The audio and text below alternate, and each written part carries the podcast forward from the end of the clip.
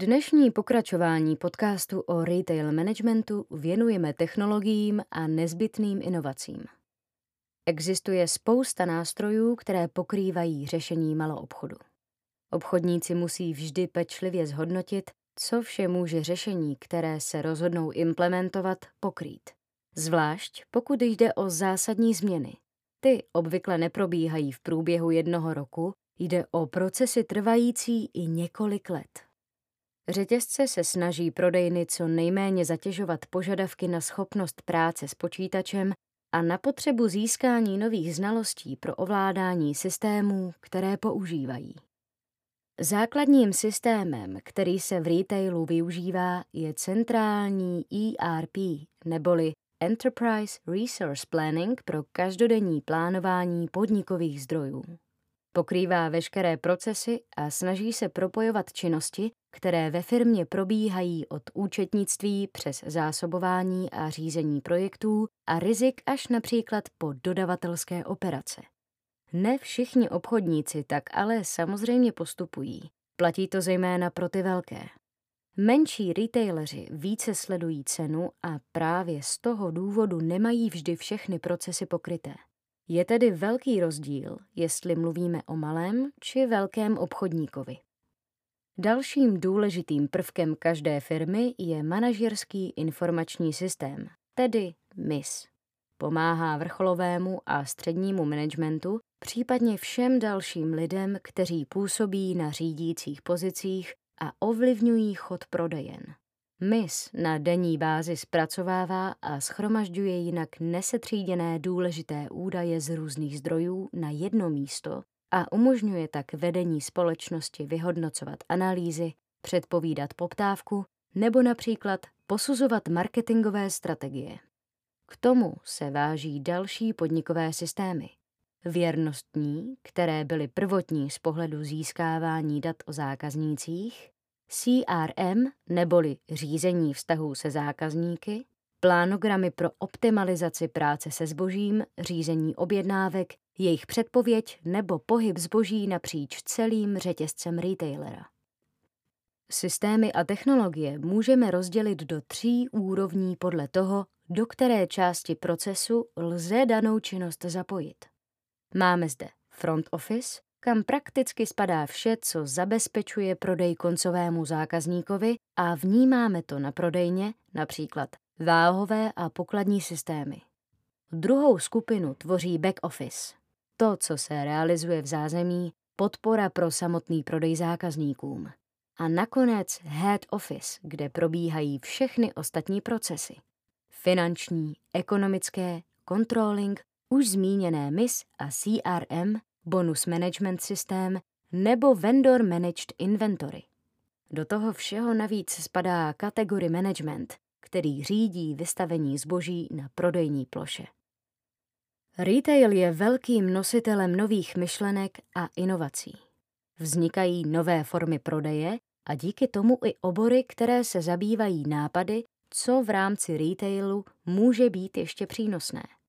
Můžeme říct, že v posledním období se proces přísunu nových myšlenek z několika násobil. Řetězce hledají cesty, jak uspořit. Hledají způsoby, jak řešit problém s personálem v době, kdy zaměstnanci nemohou do práce, třeba právě kvůli situaci, která nastala v roce 2020. Jde o obrovskou příležitost pro e-commerce i zavádění robotů pro skladové operace. Na druhou stranu zde ale máme paradox, kdy navzdory inovacím a modernizaci procesů chtějí zákazníci stále chodit na trhy a mít i v supermarketech pocit, že je někdo obsluhuje. Ohled musí obchodníci brát i na ekonomické vlivy, globalizaci, zrychlování ekonomických cyklů. Velcí retaileři přemýšlejí a dívají se do budoucna, ti malí se do jisté míry nechávají vést na vlně a fungují už v naznačeném principu, na co si vyděláme, to budeme mít. Základní inovací pro oblast retailu bylo zavedení identifikačního prvku pro zboží, díky čemuž bylo možné implementovat systémy pracující na principu jednotné identifikace zboží. Rozvinulo se skenování a zboží začalo být snadněji identifikovatelné. EAN, čárový kód, tak velmi usnadňuje elektronické obchodní procesy a vysledovatelnost zboží. Soubor norem GS1 umožnil identifikovat zboží v celém dodavatelsko-odběratelském řetězci. Na to dnes navazují organizace jako Združení GS1 Czech Republic, které vytváří platformu pro diskuzi mezi retailery, odběrateli a dalšími organizacemi. Aktivity, které se na této úrovni diskutují, se netýkají pouze dodavatelsko-odběratelského řetězce. Řeší se řízení waste managementu, snižování plítvání potravinami, promo forecasting nebo snižování uhlíkové stopy.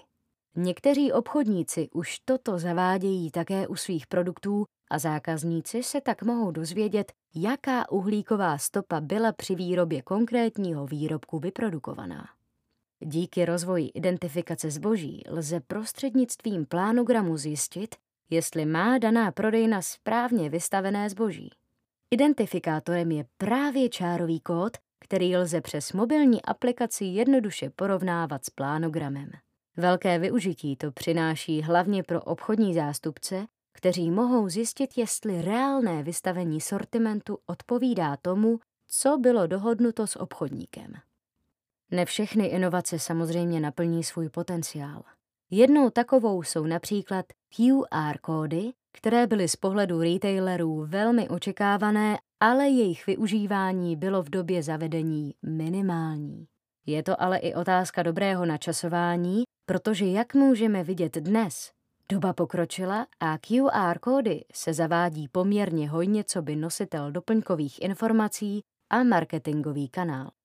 Přinášet inovativní řešení je to, co segment retailu posouvá vpřed.